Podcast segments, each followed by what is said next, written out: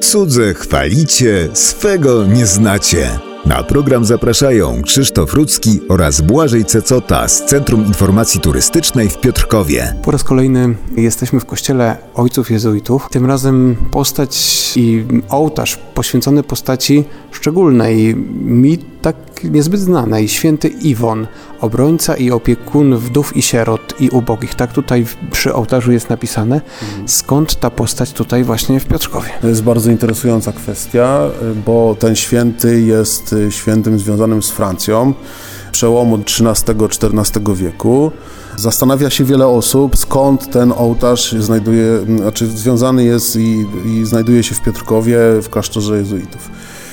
Święty Iwo był człowiekiem, który studiował prawo na Sorbonie we Francji. Jest tutaj oczywiście wymieniony jako patron ubogich sierot. Dlaczego? Bo on jest również patronem adwokatów.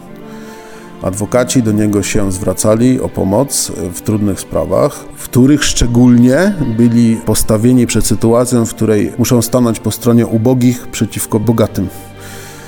Bo właśnie święty Iwon jest znany z tego i dlatego jest patronem ubogich, że za darmo posługę prawną im jakby oddawał, walczył za nich, bronił ich przed różnego rodzaju sądami, właściwie nie oczekując za to żadnej zapłaty, no bo to też i wtedy, i dzisiaj to jest dosyć istotny element życia. To znaczy, że możemy mieć styczność mniejszą lub większą z wokandą, tak?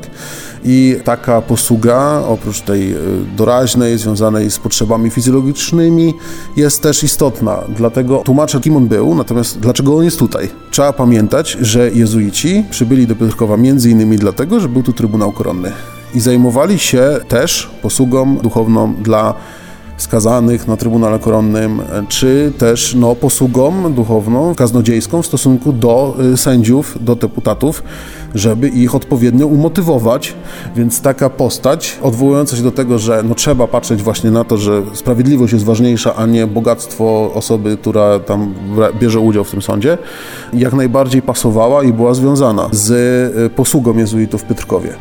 To jest jakby też jedna z podstaw do potwierdzania związków jezuitów z Matką Bożą Trybunalską, która obecnie się tutaj znajduje, a przecież tak naprawdę znajdowała się kiedyś w kościele Farnym i została tu przeniesiona dopiero w XIX wieku.